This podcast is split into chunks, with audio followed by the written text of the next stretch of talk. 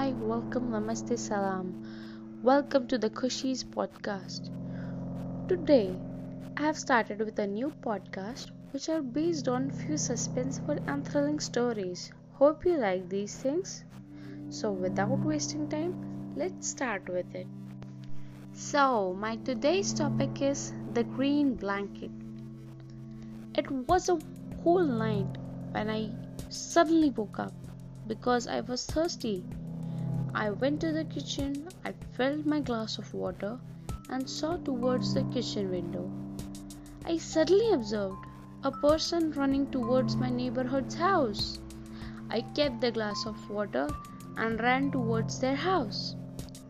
I entered and I saw a person lie down with a green blanket wrapped on it.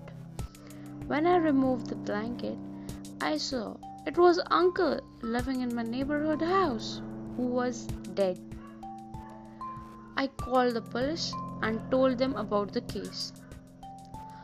Alas, they were not able to find anything about it.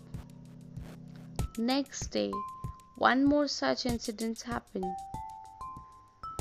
with the same green blanket. I started finding about it as I was a spy. I saw the pic of both the murders. I got to know that the murderer, after killing, puts a green blanket on the body. The size of the cut on both the bodies was same. That means the murder was done with the same knife.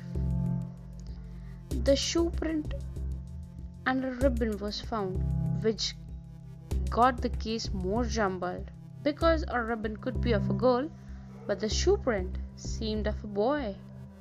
The shoe was so dirty that its number was also printed on it. It was number 9. I asked for the mud sample of the shoe prints. I got to know that it was not a simple garden mud, but it consists of few radioactive particles which is found near nuclear reactor and near me there is only one nuclear reactor.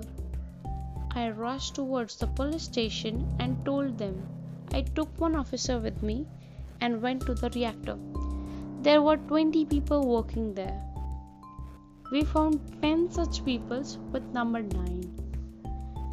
We got back to home, but before that, we took everyone's individual photos.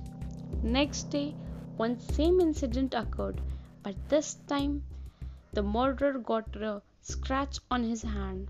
Next day, we again rushed to the reactor. We got three such people with number 9 shoes who got scratch on their hands. We took them to the, our police station and asked everyone how you got this scratch on your hand and why and when. So the first said, I got a scratch on my hand by my cat's nail two days ago. Second said, I fell down on the road three days ago. And the third said, I got scratched by my kid's toy two days ago.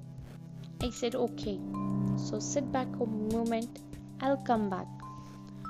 I came back and asked the third one, so, why did you kill them? What did they done? And what is the reason of putting a green blanket on them? He tried to defend. Mom, I I I I don't did anything. I have not done anything. I have not killed anyone. Do you have a proof? I said yes. I observed the pig I took and I discovered all has a scratch, but you didn't have a scratch before. So, why did you kill them? He started crying and said, Mom, Mom, I did everything right. There were no people. They have killed my father. They were not a good people. I said, Why? Why didn't you place a report? In police station, he said, so, ma'am, I did so. But they closed the case. Now I did this. So, what was the reason of putting the green blanket on them? He laughed and said, Ha! Actually, when I was 13, they took my parents for a ride. It was a very quiet place in forest. My father were their friends. It was very cold, so I took my favorite green blanket with me. Suddenly they stopped and killed my father and mother and wrapped them on my green blanket with knife.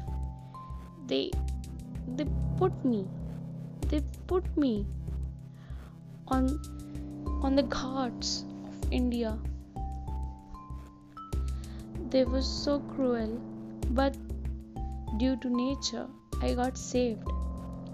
I was hung on a green plant, which was more than a plant, a sort of tree. The villagers who were living below, they saved me and they kept me with them and I didn't forget their faces. So after becoming an engineer and reactor, I decided to take my revenge. I killed them and I did everything right. If you won't come in between, I would be safe and I would take my revenge properly. I have not done anything wrong. Hope you like this. For next video, you have to wait. Thank you, thank you, thank you. Thank you very much for your views and your love. If you want any topic for me to share with you as a form of story, please tell me. I would love it.